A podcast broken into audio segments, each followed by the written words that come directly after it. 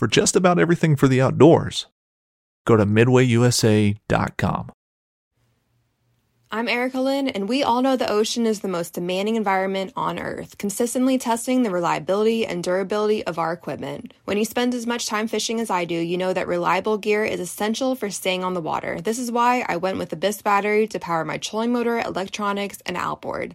The guys at Abyss Battery are rattling the saltwater industry by manufacturing performance marine batteries specifically designed for sonar, outboards, trolling motors, and electronic fishing reels. They're also Bluetooth compatible, so I found checking battery statuses right on your phone while you're out on the water is a huge game changer. To learn more about why Abyss batteries are used by the pros and factory installed by premier boat builders, visit abyssbattery.com. At Midway USA, we know the AR 15 is one of the most popular rifles in modern American history.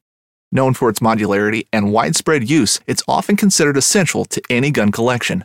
The essential things you need to run an AR 15 are usually always in stock during shortages, things like magazines and 5.56 ammo. Whether you're looking to buy a new AR 15 or buy parts for your modern sporting rifle, log on and for just about everything for the outdoors, shop midwayusa.com. What's going on, everybody? Before we get into episode 345, I do uh, have some things to say here, real quick first and foremost, I do want to thank everybody for the crazy outpour and um, sending the direct messages to either me or David. You know, the outcome of Big Barry and his deer that he was able to get an opportunity at. And he's opened up, you know, on this story about this deer and everything. And that's something kind of new for him. And you know, for you guys to reach out and just kind of send your positive vibes really. I didn't get one negative comment. I know he didn't get a negative comment. That's it's huge. And honestly amongst the two of us we probably got well over a hundred direct messages combined. So honestly guys thank you very much for all that support.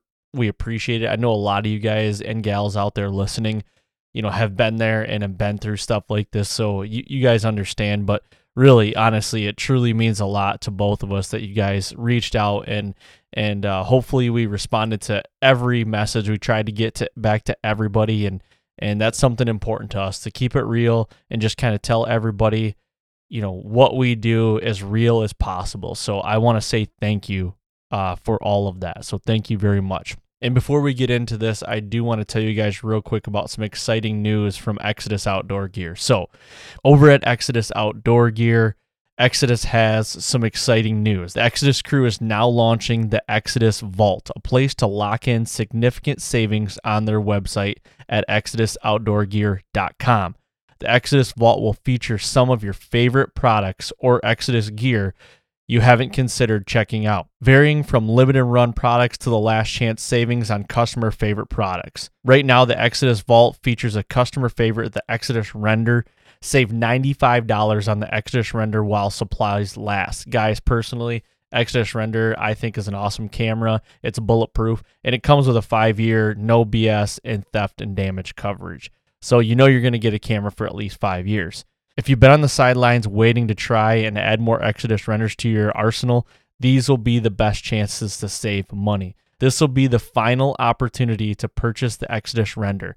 This bulletproof cell camera has stood the test of time between the five year warranty and five year theft and damage coverage, and best in class customer service. With affordable and flexible data plans, unlimited HD images, and no glow flash, the render will provide critical real time data this Hashtag Scrape Week. Scrape Week's coming up, guys. Don't forget that. Hashtag Scrape Week. Exodus is doing it again this year. Also, if you missed the Lift 2, the Exodus Render is an excellent option to get impressive HD video. You have the flexibility of using it in the standard camera or connecting a device, all backed by the five year warranty. The Exodus team has put a lot of thought into this program, and I hope you take advantage of upgrading to the Exodus render. Head to ExodusOutdoorGear.com, click the link in the banner to see all products offered in the vault, and lock in the steepest savings of all time while supplies last. Now is a great time to purchase the Exodus render at the most affordable price of all time and experience the Exodus advantage. The additional coupons, like our codes and everything, will not work with the Exodus Vault, but to show support, please put in the fall podcast in the order notes so we can get credit for it. Thank you guys very much. And here's episode 345.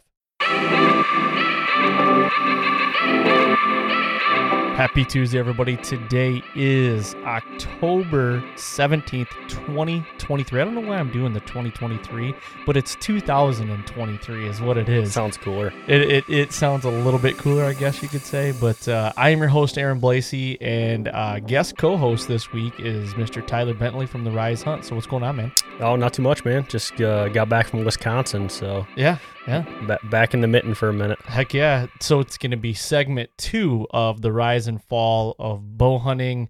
Um, the segment that we're doing with Tyler and his his buddies, well, all of our buddies, I guess, Nick and Isaiah and Michael over at uh, the Rise. So if you guys haven't heard segment one, we dropped it uh, October. October. We we had our dates mixed up because you were killing deer, David was killing deer, and we just kind of Yeah. pushed, pushed the dates around a little bit. it would have been uh, October 6th, episode 338. So if you guys haven't Yeah. listened uh, to that, go back and look at that and listen to that. So basically, what this is in a nutshell, if you're new to the the podcast and everything, is is Tyler runs a brand or company called The Rise, The Rise Hunt, and he does a segment series every year, and you do seven segments. Is Yes, that what it is? Correct. Seven segments throughout fall, and they drop about every two weeks. Yep. So basically, what we're gonna do is he just dropped episode or segment two on YouTube and Carbon.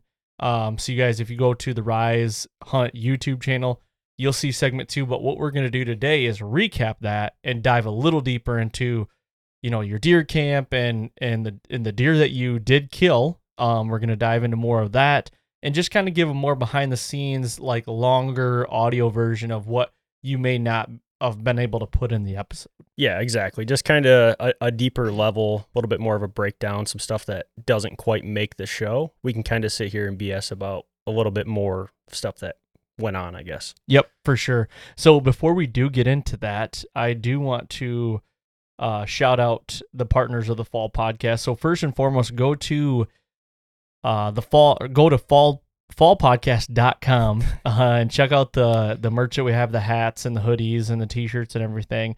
Uh, check that out. Also, go to latitudeoutdoors.com. Use the code the fall podcast to save some money on some mobile hunting gear. You can also go to helixbroadheads.com if you want to look at some awesome broadheads, which we're going to be talking about those today because Tyler does, in fact, shoot Helix broadheads. And uh, we'll talk about the deer that he did shoot with those broadheads uh, coming up in this podcast. But if you guys want to save some money and try those out, use the code FALLHX10. Uh, next, Exodus Outdoor Gear, use the code TF for 15% off on a new cell cam. Uh, and you can get the the solar panel, the SP18 solar panel. They have a five year no BS warranty and with theft and damage coverage. So go check them out at ExodusOutdoorGear.com. Garmin is next. Uh, Garmin, I'm still trying to nail those guys down to get our podcast done, but uh, talk about the A1, A1i, and the A1i Pro uh, bow sights. You will not be disappointed in those. So go to Garmin.com, check them out. Uh, the last two, well, last three, but certainly not least, Buck Bourbon. You can check Buck Bourbon out, and they have uh, a little late maybe now for some food plots, but they have food plot seed that I'm been very happy with this year. They also have the ground blinds and the distiller's cut knife kit, which I've used once now. And I used it to gut my deer, cape my deer, and then cape it off actually off the head for a mount. And the whole kit worked really good. Use the code TFP20 to save some money on that. Uh, Prime Archery, we're shooting the RevXs. Might have some things coming down the pipeline with Prime here soon. We're uh, we're going to be doing a podcast shortly, but uh, there might be some new things on the horizon that uh, keep your eyes open for that. So check out the the Rev X series at Prime uh, at g5prime.com. And lastly is America's Best Bowstrings. You guys are looking for a new string, check them out. Use the code the fall at americasbestbowstrings.com. So with that being said, let's get to this conversation. Segment two of the rise and fall of bow hunting. So Tyler, now the last where we where we left it off was um you know you went to you and Isaiah went to North Dakota Yes. and you were successful on a stud yeah. and uh put that a little closer to your mouth just a little, a little, little bit better there. there you go Nice. Yep. And uh and then you came back. You were starting getting ready to hunt here, but uh, so you've had a couple hunts here in Michigan, nothing really that fruitful. But then you had a deer camp in Wisconsin. So let's let's get into the segment two, the video that's out there, and let's talk about it. For sure, man. Um, like you said, come back from North Dakota. We are definitely on a high from North Dakota, going out there shooting a good buck. Uh, came back. We actually went to Missouri. Um, my girlfriend stuck one in Missouri, which that footage is still to be aired if something comes of that. We kind of just have it in the bank. Yep. Uh, we're Yep. we're really hoping that um, she can get out there and you know potentially either a kill that deer that we we hit, um, or maybe another deer if she if she's able to kill a deer there. We can kind of tell that whole story. Mm-hmm. Um, so we kind of have that. I'd like her to get on this. She- she would, for I- I would love to have Lauren up here to talk about that. She would for sure. That was a really cool experience. She shot a, a giant deer, one of the biggest deer we had on the Missouri farm, five and a half year old Mhm. giant. And I, I don't want to go too deep into it, but um, I mean, she was worried about you know broadside, quartering to, quartering away. We were kind of going back and forth trying to figure that situation out. And uh, giant five year old comes into 20, 20 yards, you know, one of the biggest deer we have on the farm, and she just absolutely scapulated him. Just boom. I mean, full reject mode. Mhm. Um, you know, and and that's one of the reasons why we shoot the helix is the cut on contact, the Yep. really really kick ass penetration, awesome broadhead. She had the right equipment, heavy arrow, cut on contact, but I don't think with her super short draw length, low poundage. I mean, she had all the odds against her.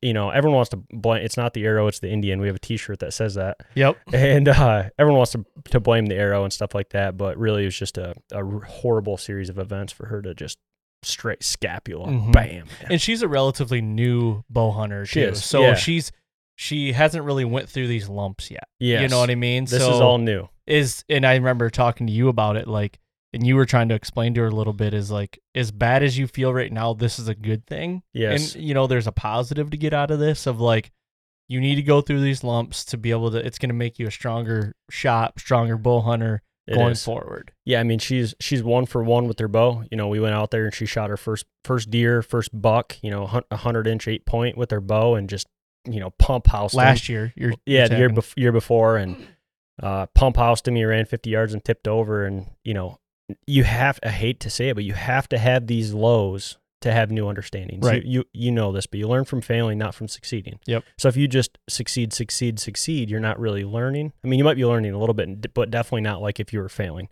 So when she shot this buck in the shoulder, she turned around and she's on cloud nine. And I'm like, I'm going to break your heart right now. But Mm. it's unfortunate that that happened, but she learned from it. I think is the biggest thing. It was a long ten hour drive home from from Missouri, Oh, so man. that's uh, tough. But she's she normally makes one trip to Missouri with me every year, and I think now she wants to go back, and she wants to potentially. We're, we're going to do everything we can to to kill this deer. Yep.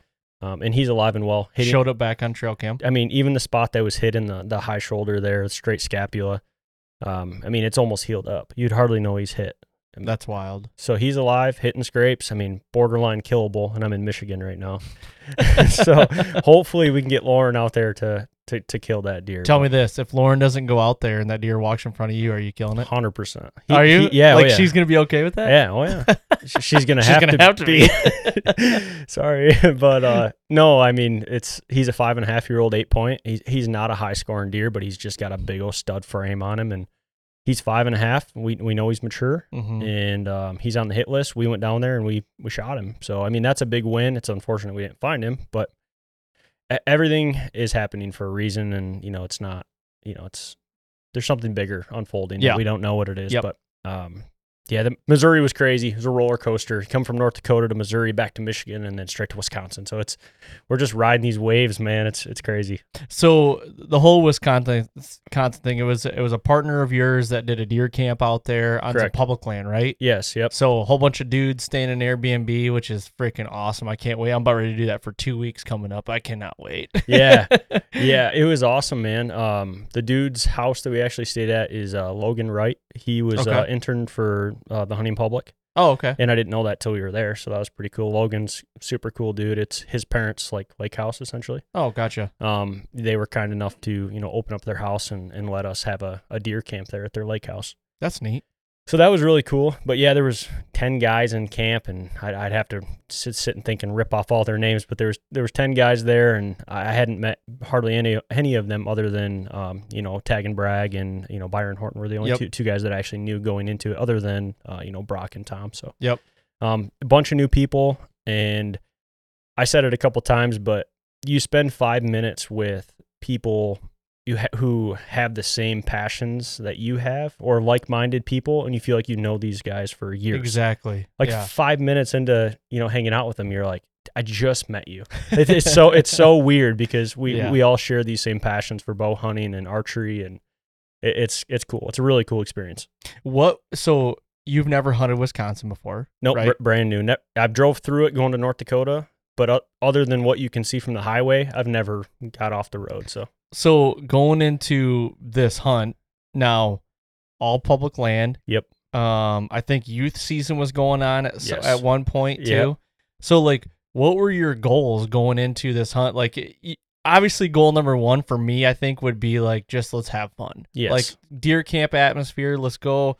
Maybe have a couple beers and just shoot the shit. If we see some deer, great. If we get an opportunity, great. But let's just have some fun. So is that is that kind of where your goals That- were were lying? Hundred percent, man. It was deer camp. You don't get to have deer camp very often anymore. I feel like that's definitely a, It's a dying breed, It's man. a dying thing. So, and I didn't have deer camp growing up like you did. I didn't. I Mhm. never got that experience. I've been to deer camps, but never got to like. For me, that was like, whoa, this is cool. Like this just a really cool moment, but not real high hopes or standards of what I was going to shoot. More or less, you know, there for the camaraderie, there for the, you know, just to have some friendships and have a have a good time. Uh, I didn't know cyber scouting. I kept joking around with Tom and Brock. I'm like, I'm showing up blind. You know, I just I just don't care. Like I'm just gonna show up and go. Did you have any pins or anything like that on Uh, the map? Tom, Tom went there over the summer. I think it was. Did some scouting. He dropped you know 100 pins within 20 mi- or 20 minutes of where we were staying. Okay. Um, so he had a, a really good idea. He did a really uh, good job. Tom did of of hosting this whole thing and making sure that the guys that were coming into camp had a, a general idea of, of what's huntable, what's not huntable, where they Yep. can go. Um, yep, I've walked to that area. Him and Logan both did a, a bunch of scouting, which was cool. That's cool. Uh, so I say I was coming in blind, but really he was like, "Hey, check these couple pins out. These are open." Uh, so that was cool. Um, but yeah, the night I got there, you know, bought my tags. You can buy them on an app, and it was like twenty bucks for uh antlerless tag, and I'm almost like, "Well, yeah, I'm gonna do that twenty dollars." Like, Well, isn't like, and you're probably gonna get into this, but the first time a non-resident comes to Wisconsin, isn't it like cheap, like eighty Yeah. bucks or something like yeah, that? Yeah, so it was eighty dollars for the first time ever for a non-resident Wisconsin tag, and another twenty for a bonus antlerless. So, so hundred bucks. That's cheap. hundred hundred dollar bill, man. I'm like, that's Michigan's right behind that as a Yeah. dang resident. So, Mhm. Um, I immediately was like, doe tag, yeah, because the, the odds of me, I'd say, getting into a big buck somewhere I've never scouted, never been, don't know anything about. I'm basically just throwing a dart, you know, at Right. a dart board, and if I see a deer, it's probably going to be a doe, little buck, something like that. So What were the what were your buck criteria? Like, what was what would trip the trigger? that that's super difficult because you know we go to these nice places like Missouri and North Dakota and you shoot 140 50 60 Yeah. inch deer and then you go to public land in Wisconsin and it's like well a rack buck gets you excited you probably just shoot him you know 80 to 100 inch deer I probably shoot him Is that is that where you're at with it? that's kind of where I was at but I've said that before in the past and then had an 80 inch 100 inch deer in front of me and I'm And like you're like, I can't do it. He's a baby. so, so, but this one, I was like, I probably would. I was telling myself, like, if, if he's equivalent with his ears, outside his ears, if he scores 80 or scores 100, I don't really care. I'm Yeah. just, I'm in public land, Wisconsin for a week. And uh, if he gets me excited, I'm going to shoot him. I'm just not going to think about anything else. I'm going to have to go against everything I know and just try to shoot me a buck. I love it. Um, b- but with that being said, also I was like the doe tag. That's gonna help me because if I can shoot a doe first, then I'm just like, all right, I killed one. Let's just ride. the Wait re- for something a little bigger. wait bigger. for something yeah, a little bigger. Yeah. So I was like, let's get just That's get a this. good that's a good way to approach it because after you have to take care of the doe, yes. it's like, man, I really don't, Don't want to do take care again. of. Yeah, exactly. yeah. So it was a good way to just justify my actions, I guess. That's funny. no, that's good. So then breakdown you, you get there, you you're you did a little cyber scout and just a little bit, you had some pins thrown your way, but I mean what what's the vibe thinking? Like going in first sit, stuff like that. Was it a morning? Was it evening? Like where are you looking? Yeah, so I'll tell you a, a, quick little story. Um, we did some cyber scouting on onX. You know, that night, laying in bed after I bought my tags, I dropped a couple additional pins that weren't dropped, and I'm like, I want to drive to these first thing tomorrow morning. And it's youth season. Uh, they had a two day youth season in there in Wisconsin, so I had to wear orange. And I'm like, I'm gonna do some truck scouting, see see where people are and pe- where people aren't. So the very first morning there, I drove to a couple pins, found the most trucks I've ever seen in my entire Really? life. Dude, one parking lot had 12 trucks in it. Wow. I'm like, oh my gosh. Like I slowed down 30 mile an hour and I was like, nope, deleting the pin as I'm taking my how big off. was that piece Oh, of public? Do you remember? Not big, like 150 acres. Wow. And I was every single pin I drove to that Tom didn't have marked had five trucks in it. One had 12. Wow. I was like defeated. I was like, oh my gosh. Like I know there's guys who say, oh, no big deal. There's people in here, just keep hunting it. But I've never seen pressure like that. not anywhere. during youth season either. I, you got I think that had a lot to do with it. Like- Yeah. Like, guys are like, oh, I'm gonna take my kid out. We're gonna hunt this piece. You know, obviously you can. I think that's firearm youth season too. I would right? think 'Cause so. Orange, I think I so. would think so. so. you- Twelve trucks and you got a gun. These guys are just trying to see a deer. Mm. Dude, I couldn't like you wouldn't catch me uh, set foot on public land during gun season here in Michigan. There's no way. Dude, it it was crazy, man. Like I- I can't even explain how many trucks I seen. Like like I said, pulling in, seeing 10, 12 trucks, I was just like, my mind exploded. I'm like, oh my gosh, next spot. Oh, three trucks here. Oh, four trucks there. Next spot. Okay, tr- one truck there. That's a win. But to me, wow, I can't get away from people. This Yeah. is going to be crazy. Like, I'll, I got to do something to get away from people. Mhm. So I'm like, all right, let's expand the radius a little bit here. What's what about 30, 40 minutes away? So I started just kind of reaching out a little bit further, further than I wanted to go, but I I'm not a big public land guy, so this is all new to me, but I wanted to get away from people a little bit. Yeah. So I found some pins with no trucks, and I'm like, all right, this is a win. I don't even care if the hunting property sucks. There's no people here, so that's a win to me. Like, just get in there, and, you know. yeah. Um. So yeah, that was kind of the whole general thesis there at the beginning. It's just trying to find where people weren't. So that first day you you you drive to these pins, you finally find some without vehicles. Were you doing like a boots on the ground scout till I find sign then hang and hunt? Was that what like the first night was gonna be? Yeah, so I forgot. I didn't even get to my point here, but one of the first pins I drove to, no trucks, and I'm like, all right, this is cool. And on onX it says huntable, public land, all this stuff. And I walk in there and there's signs that are purple signs, hunting by permission only, owned by Wisconsin DNR. And I'm like, what is the deal with these signs? Saying huntable, I get on um the Wisconsin GIS and I'm trying to see if it's got the purple triangles and I'm trying to see Yep. if it's huntable and all this stuff. And it looks good. It looks really good. And there's no trucks there. So it's almost like too good to be true.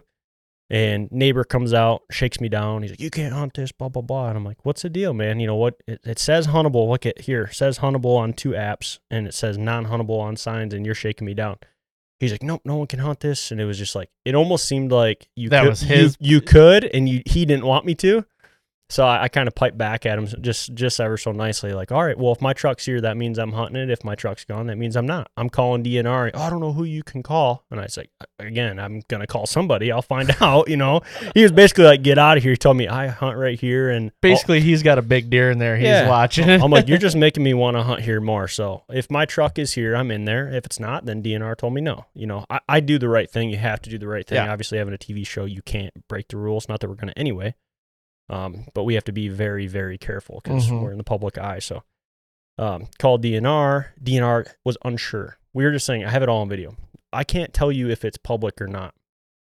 I don't understand. It says public on onX, and they're like, I'm pulling up the GIS map. So they had two different maps open, and they couldn't tell me yes or no. They're like, all right, we're going to connect you to the warden. Oh my gosh. I'm like, all right, give me the warden's number. So I call the warden, and this is all on video. And he's like, I don't know either, man. If if Wisconsin don't know and they don't know, he's like, you know, we just kind of went back and forth. And ultimately, he's like, well, on the map that I have, it's not marked as huntable, but the other two it is. And he's like, just stay out of it. He's like, if, if there's a one percent chance that you're not supposed to be in there, but it it blew my mind that nobody knew if I can hunt this piece of public or not.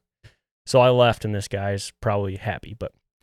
So the first night we went into a spot totally blind. I'm like, all right, it's two o'clock. We got to get in a tree. Mhm. Let's just go hunt somewhere. You know, so we walked in, hunted. We actually seen deer, so that was kind of cool. But funny story about the pressure. I pulled in. I'm like, yes, no trucks. We get out there. I hang and hunt.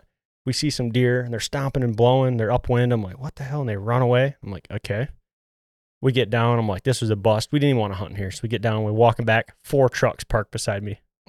I'm like, holy shit, man. It's just And you never saw a person? never saw a person, but I s I Really? I, saw a deer and they spooked right out. I think they cut somebody's tracks or seen somebody else walking in. Um, so that w- that was the whole first day debacle was crazy. But moral of the story is do the right thing. Call DNR. Make sure you can hunt stuff. Don't just push into it. Is Wisconsin a purple paint state? Do you know? I believe it is. Because Missouri is. I do know Missouri is. I believe it is. But I thought on the GIS, like on Wisconsin DNR GIS, there's like purple triangles and green triangles, and I could be saying the wrong colors. Okay. But certain triangles and squares mean certain things, and I. And the app was catastrophic to use. Like you'd zoom in, wait three minutes, and it would load. You'd have to find road names, and That's brutal. it was brutal. Because because onX was good, but there were spots that were conflicting between onX and it, just small because they're recently updated. Uh, a lot like North Dakota, when you have the electronically posted lands, you, you- Yes. you, have to be 100% sure what you're going into. So, fir- first night was crazy. So was the plan to hunt mornings?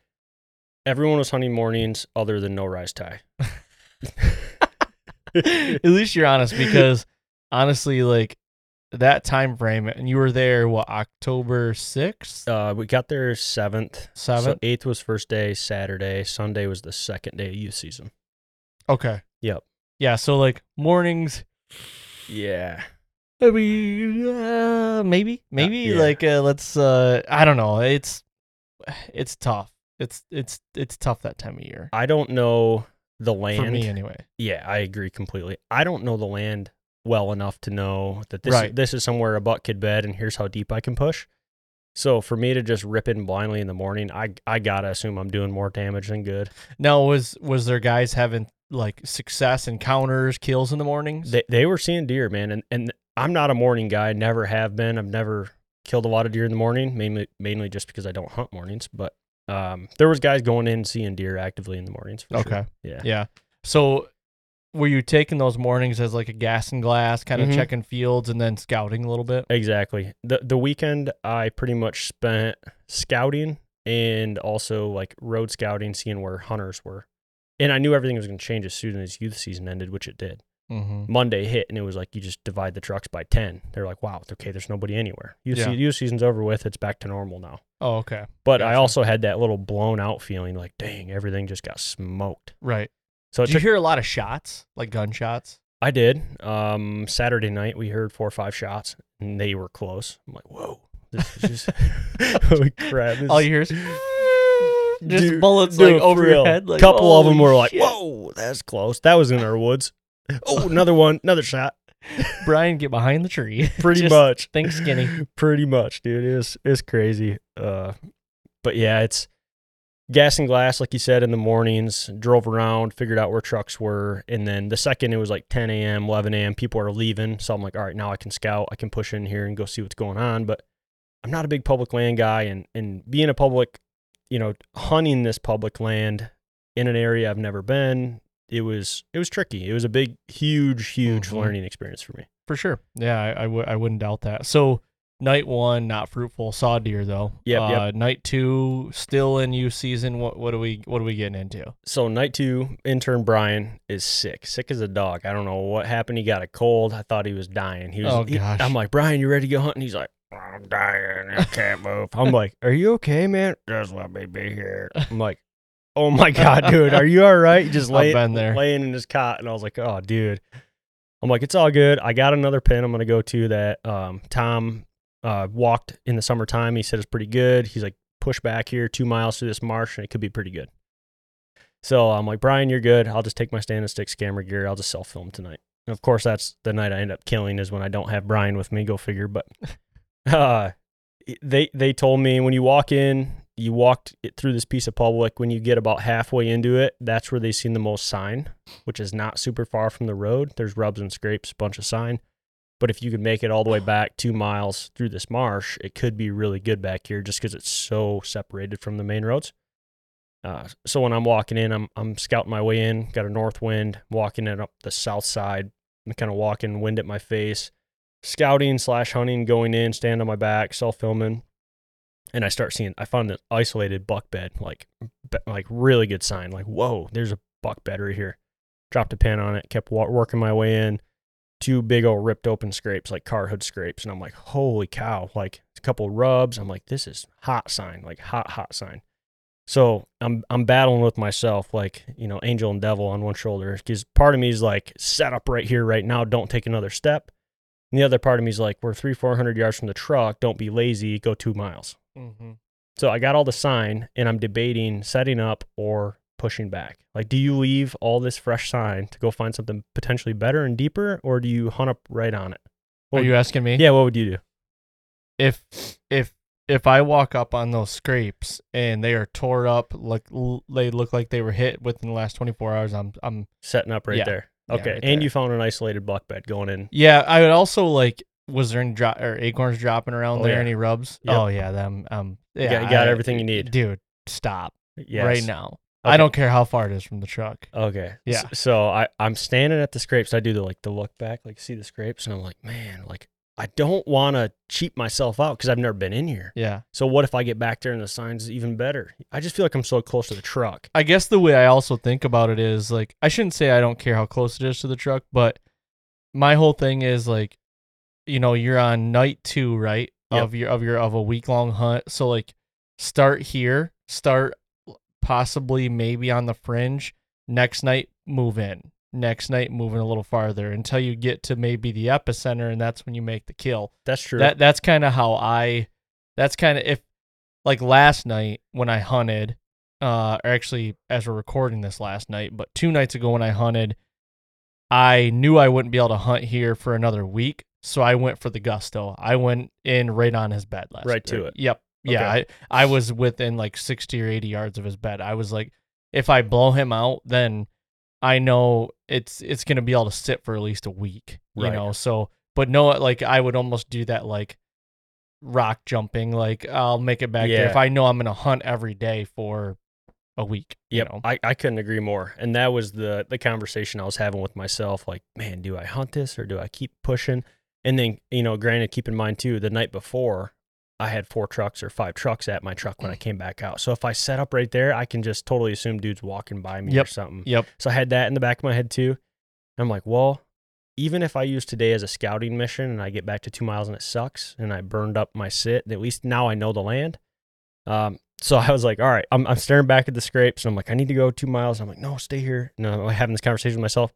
I took a couple more steps and I bumped deer. And I was like, no, you know, I knew this. I freaking knew it. I knew it. I knew it. So Should have called AB. yeah, I know. I know. It was one of those in the moment, on the fly Yep. decisions. I'm like, shit, you know. Do you know what it what it was that you jumped? It looked like a couple does to me, is what it looked Mhm. like. And it wasn't like they didn't blow it. It was just, and I'm like, probably still within 50, 60 yards of me. So I stopped, kind of hunkered down just shortly. I'm like, I'm like, looked at my time, see what time it was. I'm like, I'm not moving for three minutes just because I just want to sit here for three minutes. I don't want to go walking out. And then they know for sure what it was. So crouch down for like three minutes, you know, two minutes, three minutes. I can hear them and they're not spooked. They're just kind of walking around. I'm like, I think I'm good. And I think I can get back basically a little bit.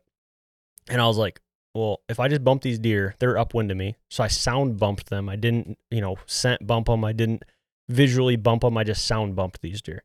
So they don't know what I am. And they, they clearly didn't blow and run away. They just got sound bumped.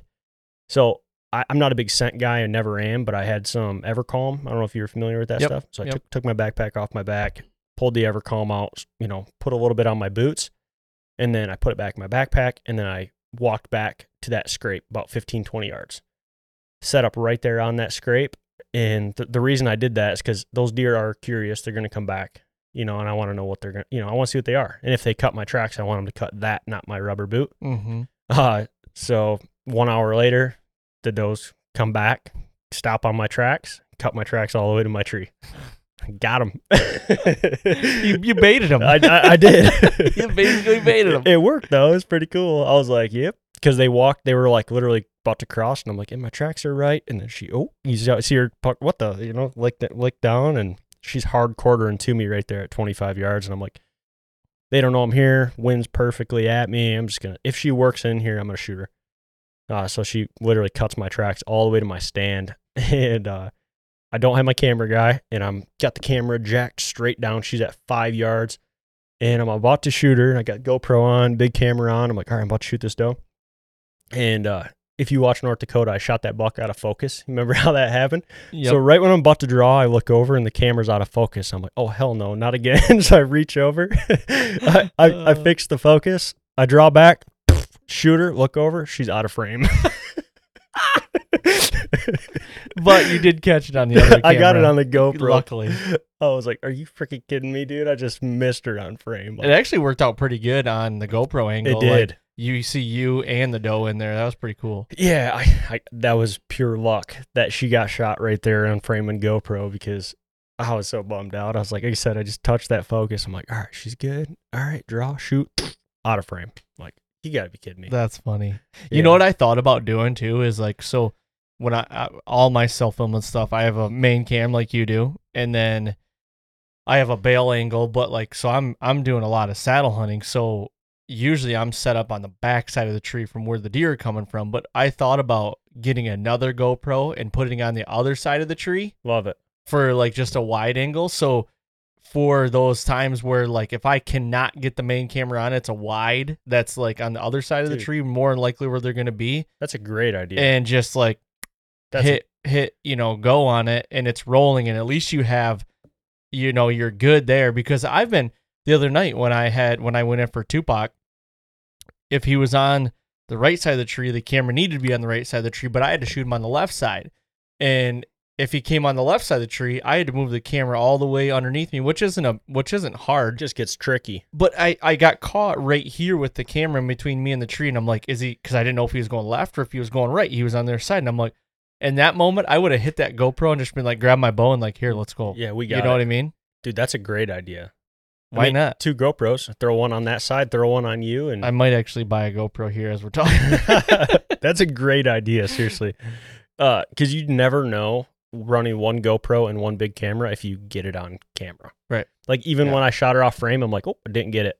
I didn't Mhm. think the GoPro was gonna capture it, but luckily it did. Yeah, like last night too when I set up, it would have been perfect because I was hunting like a crossing in the timber, and it was almost like where it was probably, mm, it was probably fifteen by fifteen area where there's no trees growing. It was like a little pocket, and um, if if a deer had came in there, like I could have just hit that GoPro on and Been just good. like there it goes Yeah, it's 4K. It'll be good enough. Yeah, for sure. It ain't it ain't gonna be tight with the 70 to 200, but yeah, the big camera. Half the reason I shot her out of because it was 70 to 200 and she's at five yards. So I'm zoomed all the way out and she's the whole frame. I'm like, oh gosh, this Yeah. is not gonna be good.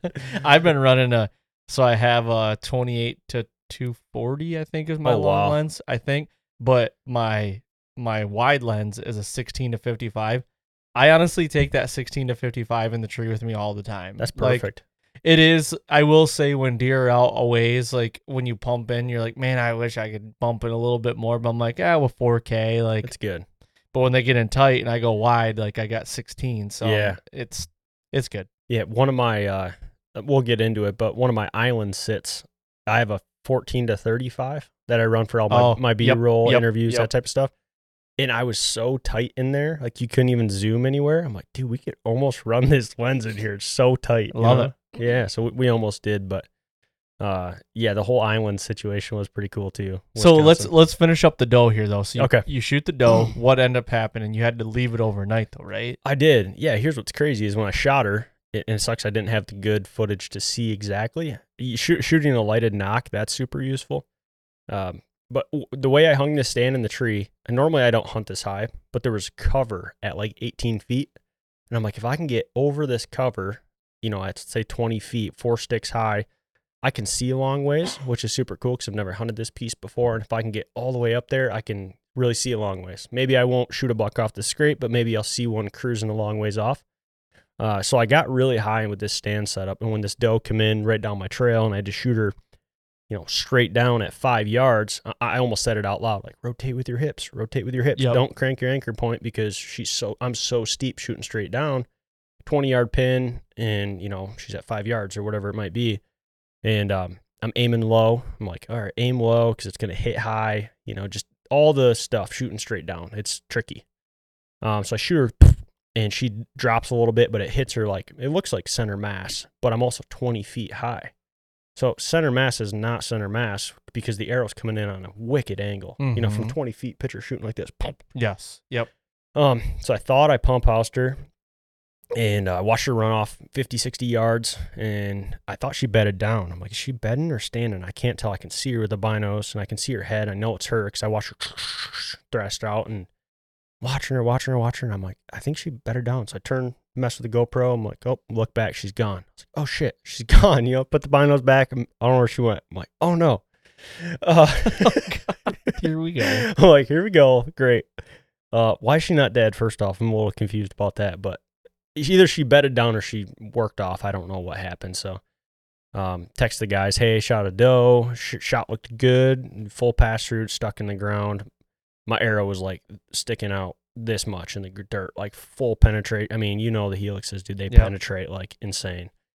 And I'm giant arms too, so I'm shooting like 900 feet Tyler's shooting like 32 inch arrows. yeah, you know, pretty like- much. His his draw length's like 47 inches long. That's right.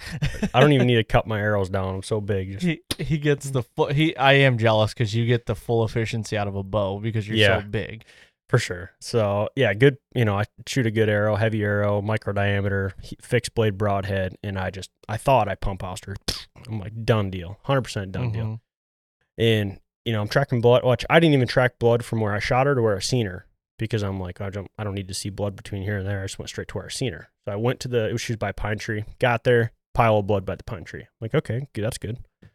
And then um start tracking. Good blood trail. Actually, this is second buck I've shot with the FJ4 now. And um, the FJ2s were great, but not the biggest blood trails. That's the thing with FJ4s. They get the bleeder Mhm. blades. Yep. So seeing the blood on the trail, I'm like, yes, like thank goodness. Like, well, Open them up. open them up or open her up, you know. And I'm falling blood, falling blood, and I'm like, man, how far? Line distance. Okay, I'm 100 yards away. And I'm like, eh, how far do I want to go before I start getting a little skeptical? So I call the guys. They come out, tracking lights and stuff. I was like, I haven't, I haven't progressed to look for this deer very far. Just let's just see. And they get there. We jump right on blood. There's, there's pretty good blood, you know. And I'm assuming there would be because I thought it was like lungs. We start tracking down the trail. There's, I mean, it's, it's just like, yep, yep, yep, blood here, here. Like it's not like hands and knees. Like there's good blood.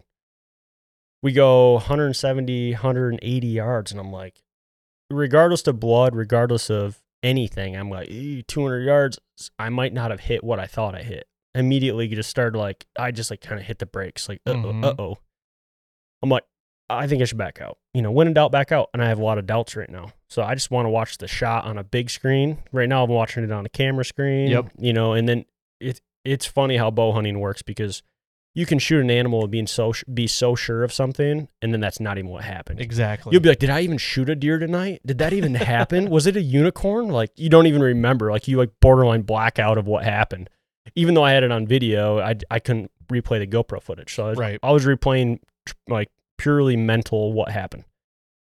So I'm like, guys, let's just back out. I got a funny feeling let's just back out. She's probably dead, but let's just back out. I want to watch the footage overnight and you know whatever. Uh, so watch went back, watched the footage. And I said, I thought I pump housed her, but I didn't account for being 20 foot high, shooting five yards straight down. And I'm like, maybe I caught one lung. Maybe I caught liver. Maybe I caught one lung. We walked in to go recover, and she was laying right there. We didn't. We didn't get on a blood trail. oh, really? We walked in, and she was right there. We're like, oh my god! Like, so how far did she go from when you stopped? uh, so she she went like 200 200 yards total from where I shot her. But like when you guys stopped with the doubt, Very close, like very close. if you would have kept going, you would have found her. oh yeah. Oh gosh. Yeah, but but then again, that being said, uh, when we got her, we cel- we celebrated and we're like, "This is awesome! This is great."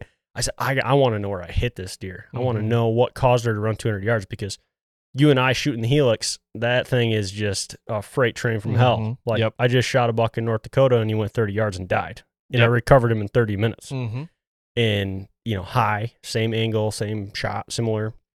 And I'm like, okay, I didn't hit what I thought I hit. That's basically what it come down to. So when I got her, we celebrated, everything's great. Cut her open. I'm like, not even worried about anything. I'm just like, I gotta see the lungs. I gotta see the liver. What did I hit? You know? And uh, I get in there. I'm like, one lung, perfectly intact, no cuts. Flip it, other lung, top of lung, So you got top of one lung and then liver and liver. and liver. I'm like, deer live on liver. Yep. live on liver shots and one lung hit. and one lung hits. So that was just like, whoa, okay, that that's that's good that she went 200 yards on that shot. Mm-hmm. Um, just because you send one through what looks like the wheelhouse of an animal does not mean it's gonna die. Well, dude, look at no go when I shot him. Like, it, Yeah. you look at the footage, you're like, oh, it's center mass, maybe a titch back, maybe, but I'm like, I thought for sure double lung. Yeah, And he went 188 yards. And when I gutted him open, he was all liver. I never got Yeah. one lung. and they know? can live on that. Yeah. that's what's scary. So And that, like, that liver hit, too. I mean, you know, in my situation, we didn't go after him for, so I shot him at seven. I didn't get up here for two hours or so. We went in at 11, so seven, so four hours, right, you know. And typically a liver hit is like I would say you'd want to give him at least six. six to eight. Yeah. and sometimes some cases overnight. Yeah. So it was just I think I just he lost quite a bit of blood though, you know. So I don't know. It was that's that's interesting, but like I meant to go center mass. Like I I wanted to like that. I wanted double lung, and I was literally when you when I opened up that deer, there was like trauma on the lungs. Like I didn't cut the lungs, but you can see it was like red, like Yeah, you know, irritated it a little bit. I was so close to it. Yeah. So, yeah, it. You know they say bow hunting is a game of inches, and I mean literally is. it's it's inches, man. Yeah. it really is. Yeah. So, um, shooting shooting the fixed blade broadhead, there's not really too much we should be afraid of, and I think maybe in the past we just shot center mass with a big Mhm. old expandable, but now shooting fixed, it's like I actually just had this talk with Nick on the way up over the truck, or uh, Isaiah I was talking to. And it's like I love these fixed heads, and I'm not trying to sell anybody on them, but I can shoot a deer at any angle. Yeah. I freaking love that, dude. Mhm. I literally love that. Like they give you confidence for sure. they give you confidence. It's like I could kill you there, I could kill you there, I could kill you there. Oh, you stop broadside, I'll definitely kill you here. Like with the if I had a big old mechanical on the end of my head, I'd be like, oh, get please get broadside, please please get broadside. like that's what would be running through my head. Yeah. And, and maybe the archery experts, you know, know something I don't, but I really do like the confidence that the the fixed blades give you. for sure. Yeah. Eating better is easy with Factor's delicious, ready to eat meals. Every fresh, never frozen meal is chef crafted, dietitian approved, and ready to go in just two minutes, including Calorie Smart, Protein Plus, which is the one I like, and Keto. Get started today and get after your goals. Discover a wide variety of easy options for the entire day, like breakfast, midday bites, and more. No prep, no mess meals. Factor meals are ready to heat and eat, so there's no prepping, cooking, or cleanup needed. Sign up and save. We've done the math. Factor is less expensive than takeout, and every meal is dietitian approved to be nutritious and delicious. Head to factormeals.com slash waypointpod50 and use the code waypointpod50 to get 50% off. That's waypointpod50 at factormeals.com slash waypointpod50 to get 50% off. After years of fine print contracts and getting ripped off by overpriced wireless providers, if we've learned anything, it's that there's always a catch. So when I heard that Mint Mobile wireless plans are $15 a month when you purchase a three month plan, I thought, what's the catch? But after talking to them, it all made sense. There isn't one. Mint Mobile's secret sauce is that they sell wireless service online. They cut out the cost of retail stores and pass those sweet savings directly to you. To get this new customer offer and your new 3-month unlimited wireless plan for just 15 bucks a month, go to mintmobile.com/waypoint. That's mintmobile.com/waypoint. Cut your wireless bill to 15 bucks a month at mintmobile.com/waypoint. Additional taxes, fees and restrictions apply. See Mint Mobile for details. It's only a kick, a jump, a block. It's only a serve. It's only a tackle, a run. It's only for the fans. After all, it's only pressure.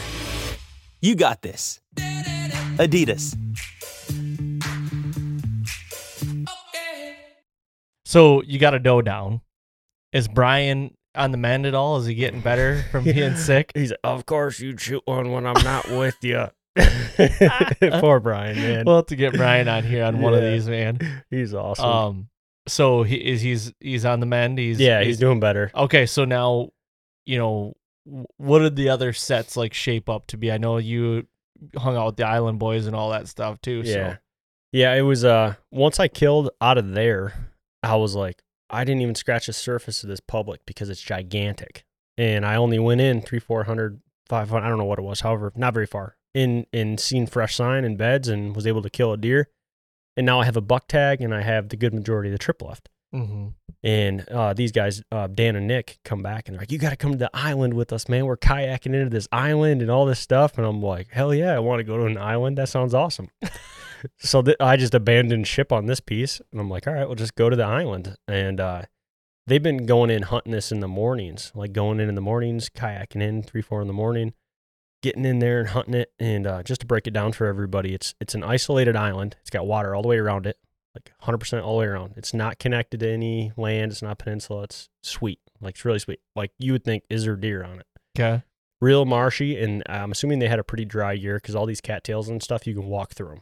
Okay. So it's pretty dry in there right now, which is cool. Makes it How big is it? uh, 70, 80 acres ish. And it has like peninsulas and like in between the peninsulas, like actually like oak peninsulas, there's marshes.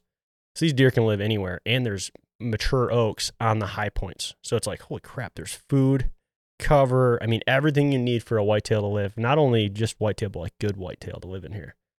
They get out there and they see scrape after scrape after scrape and couple rubs and there's deer everywhere. And um, Dan was saying, he's like, you got busted and they look up at you and look back down. It's like they weren't pressured. And I'm Wow. like, no way, this is awesome. He's like, it seemed like they were in rut. Like it was just crazy. Um, you know, to fast forward one more day after hunting with them, they heard two buck, mature bucks fighting what it sounded like to the death. He's like, not two 120s tinking horns, like two deer f- were pushing each other. Wow, Really? loud. And uh, it makes sense because when I went in to hunt that first day, going in, um, you know, we met up on the kayaks and then parted ways. They went in one way, I went in another way. We're hunting the same island, three, 400 yards apart. But I'm like, all right, let's go. Brian and I pull the kayak up in the island. We start walking. Boom, scrape. Big old ripped open scrape. I'm like, wow, okay. Keep walking. Boom, another scrape. I'm like, holy crap, this is crazy. Get into there, this big open area where I can shoot 60, 70 yards on this island. It's all oaks, acorns everywhere, trails beat down like it's January, like in this island. I'm like, this is nuts. Like, this is Mm. compared to what I was just hunting to this, this is like the coolest thing I've ever seen. We're on an island with water all the way around us, with deer trails and rubs and scrapes. Like, this is just like a bow hunter's dream to be on something like this. Oh man. So uh, we set up really high hopes for the evening and immediately had a doe come running in and a little six point, like pretty much chasing her, like tending groundish almost. Like, what the heck is going on? It's early October, but Yep. Like I told you on the phone earlier, this cold weather has got these bucks feeling some type of way right now. They're just, it's cold weather. They're excited. Our doe's going into estrus right now, probably a little early, but they're definitely excited. Yeah. Yeah. I think the Bucks are like, hey, our bodies are, you know, Yeah. feeling good, and they're just going around checking all the does, and but the does aren't ready yet. Yes. You know. I agree completely. But it's got them making scrapes, making rubs. Oh, scrapes are open everywhere. yeah.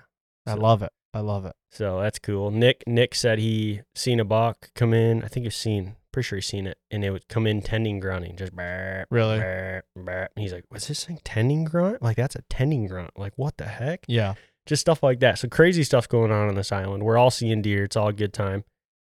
And um, so after the big old buck fight, and then you know I saw a buck basically ch- a little buck, but chasing a doe, and they seen deer and all the stuff we get back. And, and Dan's got a podcast, uh, a nomadic outdoorsman podcast, and he had all of his podcast equipment there. And you know we recorded a podcast at camp, like what we were doing, all this stuff.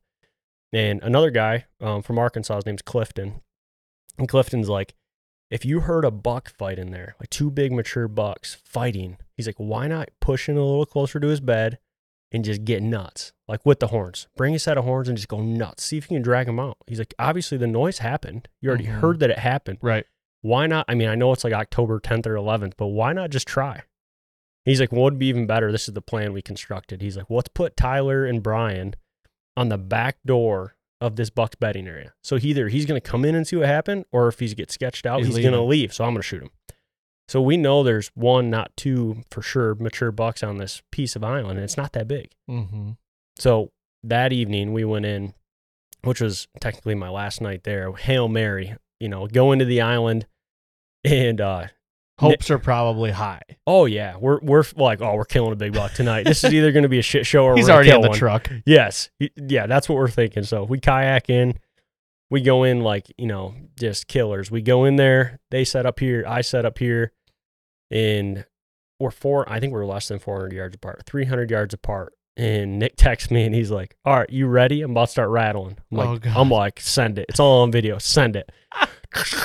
I'm like, "Holy shit, they're right here! Like this is really close. Like How we far? uh, 300 less or less. Okay. Like a couple football fields across a marsh. I mean, they're like on a point and I'm on a point. Because you're looking like the marsh you're, you're looking at is you can see deer moving in the marsh, right? oh, yeah. yeah, yeah. And, you know, let's say 300 yards apart, picture somebody.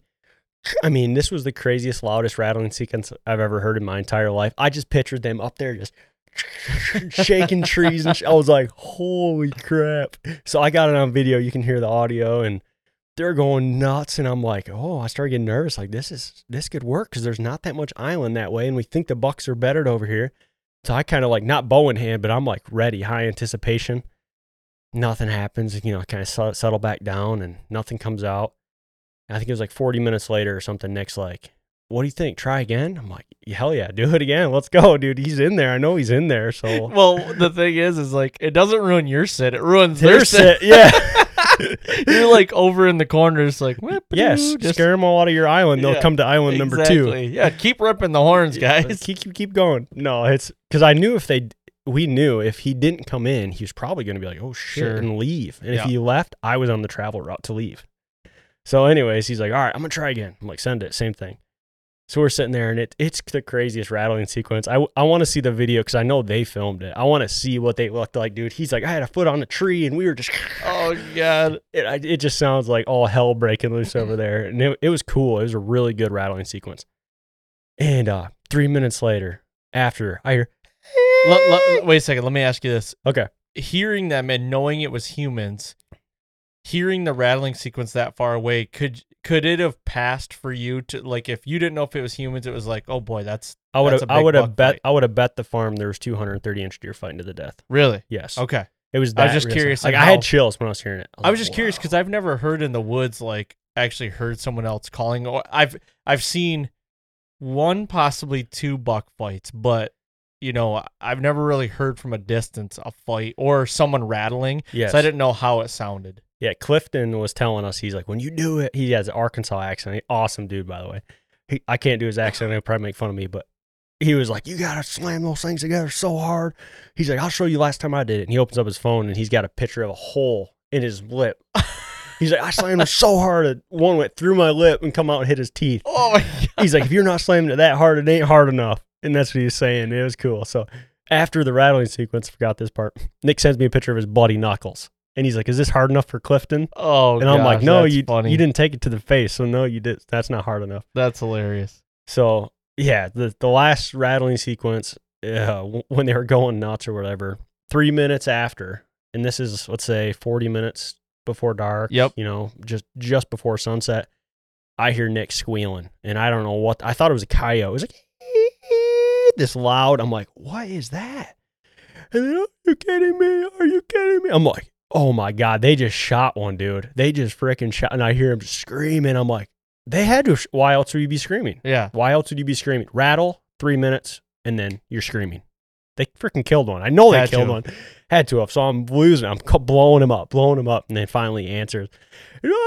I'm like, oh my gosh! I you know immediately what the sound is. Like, Yep. You're for one, you're being loud. For two, you're high pitched screaming, and Like a schoolgirl. If yeah. you sound like a schoolgirl, schoolgirl, that means you killed one. If if I could have been hundred yards closer, I probably could have seen it. Really? Yeah. And uh, dude, it was just crazy. Like j- everything from the island hunt to the rattling on October 11th to them screaming and me hearing it to everything that happened. That was just the craziest series of events I've ever been like around for. It was so cool. So, so you get down and you go over there. Yes. Like, what's what's the footage? Because they were filming, right? Like, how did their hunt break down? So after I talked to them, they said we hit him. It was a long shot.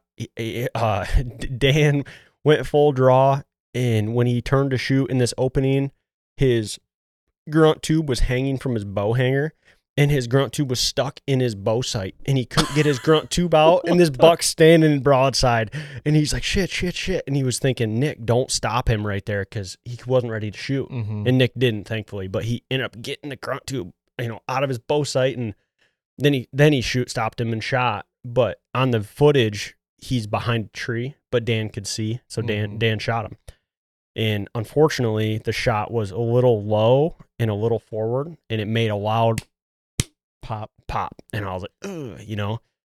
So not super confident about the shot right off the rip. So it's like let's go back to the truck. Let's review the footage. Let's make make a game plan from there. Uh, so we went back kayak back and get to the truck and we're watching the footage and immediately confidence level starts dropping a little bit. It's it's um you know not even into getting into broadheads or absolutely anything like that. It's just shot pure shot placement. Mm-hmm. And I, you can't see the impact where it hit the animal because he was the vitals were just behind a tree. You could see the whole the whole animal. The footage that Nick captured is awesome. The buck coming in, like you can tell, he's a really good buck. I don't I don't know what caliber of deer he is, but I'd put him in the 30s or, Uh, or 40s. I would say just just base like he's in the 30s, and Yeah. he could be bigger. he could be bigger. Yeah. Big old belly, just Yep. nice island buck, dude. Yeah. Oh, I pictured him to have dreads like the island God, boys, here like we with some go. rubber bands. No, But like, so when they hit the uh, antlers, like this deer came into the antlers. All came into the antlers. Okay. but he was kind of being careful because he was like 30 or 40 yards away from him. So he Yeah. wasn't coming in to fight. He was coming into, okay, I heard it once. Now, what the heck is this? Right. Yep.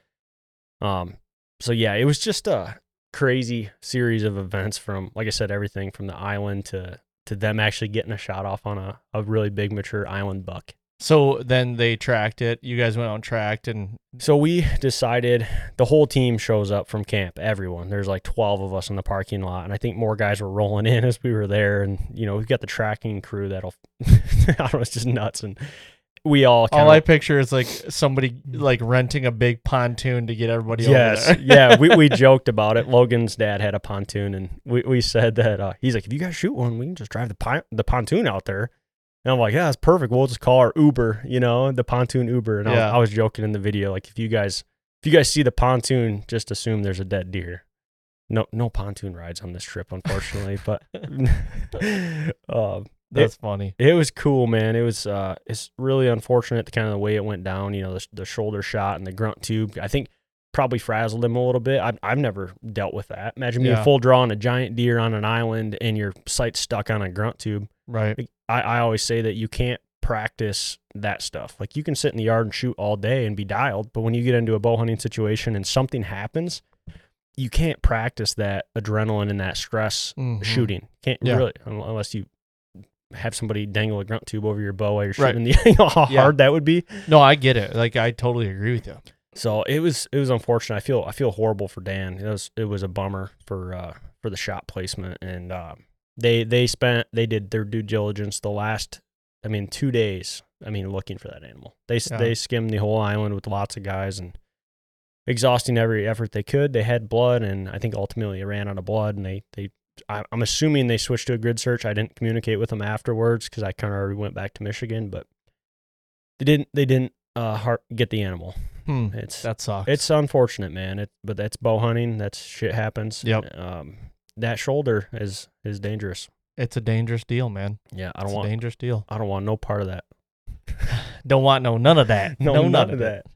So before we wrap up here, you know, congratulations on the doe. Obviously, on public land doe. I Thanks, mean, that's man. A, that's a feat in in its own. But what are we looking at? You know, right here as we sit, it's it's October seventeenth, first day of the red moon. By the way, everybody. So uh, if you're listening to it today, seventeenth through this Saturday, you got a red moon. So get out there, get in the timber. I honestly think the next two days are going to be pretty pretty good looking days if you guys want to take any of my advice um but that's what that's what i think but anyway um what what is uh what's it looking like for the rise team what do you know of the guys you and the guys what are they doing you know leading up to halloween and Oc- or november 1st Um, a lot of Michigan hunting going on right now. Um, you know, Michael, Isaiah, Nick, all guys that are on pretty good Michigan bucks as we Mhm. speak. Isaiah had a shooter. He was hunting last night and had a shooter go across a different food plot. A big Michigan buck. So he's he's got a beat on a good Michigan buck right now. Michael is he we had some mishaps last time we were here, but uh, he he's on some good Michigan deer too. Um, the Rick Cooley, Nick, he, he's always on good deer. Um, he took Brian out yesterday, the intern, for the first hunt with Nick, and they saw bumped. I'm assuming they bumped because uh, he said they seen him in the first 20 minutes. I don't know what happened, but went in there and the two bucks that Nick's after bumped him or seen him. I was like, he's like, oh, Brian's hunted with me a whole 20 minutes and got to see both my Michigan shooters. I was like, did you get on video or what? You know, but um, so yeah, as we speak right now, actively hunting Michigan, Michigan for the next week or so, and then um, depending on how Michigan plays out in the next seven to ten ish days, um, you know, all of us have non-resident tags in different states, whether it be Missouri, Ohio, or or somewhere like that. You you have Missouri. You're going to Missouri here. Probably when? When are you thinking? Um, I, am putting like one percent more stock in Michigan than I ever have because I have some good Michigan bucks I'm mm-hmm. after. Um, I can I have an open-ended ticket. I can head out there whenever and I have good Missouri bucks like daylighting right now, and it makes me want to puke because I should probably be there. Yeah. But at the same time, I don't ever kill deer in Michigan, and not to say I can't, but I think a lot of the reason I just don't invest enough effort here. I don't spend the time here. I, I start getting good bucks in Missouri, and I peel ten hours. So I want to just put a little bit more effort into trying to kill one in Michigan than I normally mm-hmm. do. I, I never do that, but I'm gonna I'm gonna try to. Even if I fail, I'm just gonna try to put a little bit more here and see. Yep, for sure. Um, so yeah, uh, Michigan for the next little bit there, and then probably head to Missouri. You know, around that October twenty second, third time frame. Head out there. I'm sure Nick will be hunting Michigan. Everybody's going to be in Michigan. I'm heading to Missouri. I'm not sure when Nick's going to go to Ohio. So. Yep. Cool. Yeah. Well, I mean, can't ask for more than that. You're you're on a tear right now. I mean, yeah. we're honestly if you look at our season's not even half over yet. I right. mean, if you're looking at just the Michigan season, we're almost half over just because when Ooh, gun I don't like hearing that. Just because, well, because when gun season starts, it's basically over for us, you know. It so is. it's like, but you know, if you if you don't want to look at it like a Debbie Downer like me, like a bow hunter, um, I mean, you got a lot of season left. But I will say, uh, we still got a lot of seasons left. Um, you're heading out to Missouri here soon, but you do have some Michigan bucks to get after. Hopefully we then you know for segment three we can get one of these other cats on with you as well to hopefully they got some stuff going on so that that's what i'm hoping man it's i don't want it to be the tyler bentley show all season that's not what i want i want these other guys on here too but um, you know obviously they all got lives and, and wives and kids and it's yep. it's tough and i'm out here living my best life just traveling around so there it is there it is no we're, we're having fun man it's uh you know, like you said, season might be half over in Michigan, but I think the best days are still yet to come. And for sure, um, yeah, I got, I have high hopes for the next couple weeks here for for all of us to to get on some deer. Cool, man. Well, thank you very much for coming back up here, and everybody that uh, will commence segment two of the rise and fall of bow hunting. Uh, thank you guys for all the support and all the downloads. Go to iTunes, leave a five star rating, leave a written review. Do the same thing on Spotify, and also go over to the Rise Instagram, Facebook, social channels, TikTok, all that stuff. Follow there, subscribe, and go to the Rise Hunt YouTube channel and check out the segments and the past segments. I mean, you guys got how many years? So this is season six. We've been season doing six. This. So you've got, and last year was your best season. It was. I think we shot eight bucks last year on film. So go over there, look at that, subscribe to it. It would be greatly appreciated. And uh, I guess we will see you guys here next time on the Fall Podcast.